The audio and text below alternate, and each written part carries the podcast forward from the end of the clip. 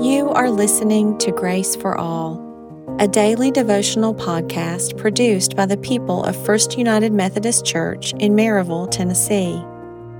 This is Scripture Saturday, a time when we pause and reflect on the scriptures we have read throughout the week. If you missed any of our devotionals on these passages, you can find them on our website at firstchurch.org. That's the number one, S T C H U R C H dot org, or wherever you get your podcasts. Now, we invite you to listen and receive grace. Welcome, and thank you for joining us. Let the words of my mouth and the meditation of my heart be acceptable to you, O Lord, my rock and my redeemer. Psalm 19, 14. This is the covenant I will establish with the people of Israel after that time, declares the Lord. I will put my laws in their minds and write them on their hearts. I will be their God, and they will be my people. Hebrews chapter 8, verse 10.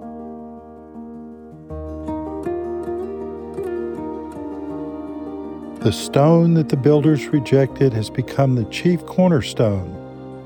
This is the Lord's doing. It is marvelous in our eyes. Psalm 118, verses 22 and 23. Then Jesus was led by the Spirit into the wilderness to be tempted by the devil. After fasting forty days and forty nights, he was hungry. The tempter came to him and said, If you are the Son of God, tell these stones to become bread. Jesus answered, It is written, Man shall not live by bread alone, but by every word that proceeds out of the mouth of God. Matthew, the fourth chapter, verses 1 through 4. Keep on striving to enter through the narrow door, because many, I tell you, will seek to enter and will not be able to. Luke 13 24.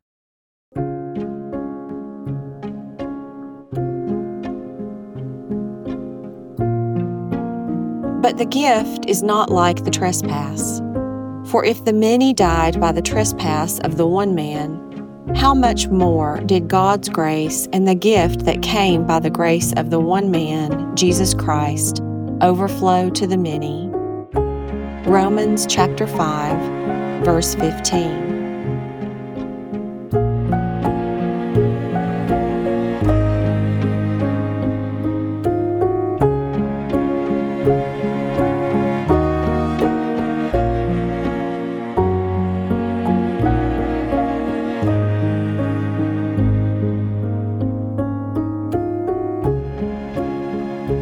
Thank you for joining us for today's episode of the Grace for All podcast, a ministry of First United Methodist Church of Maryville, Tennessee.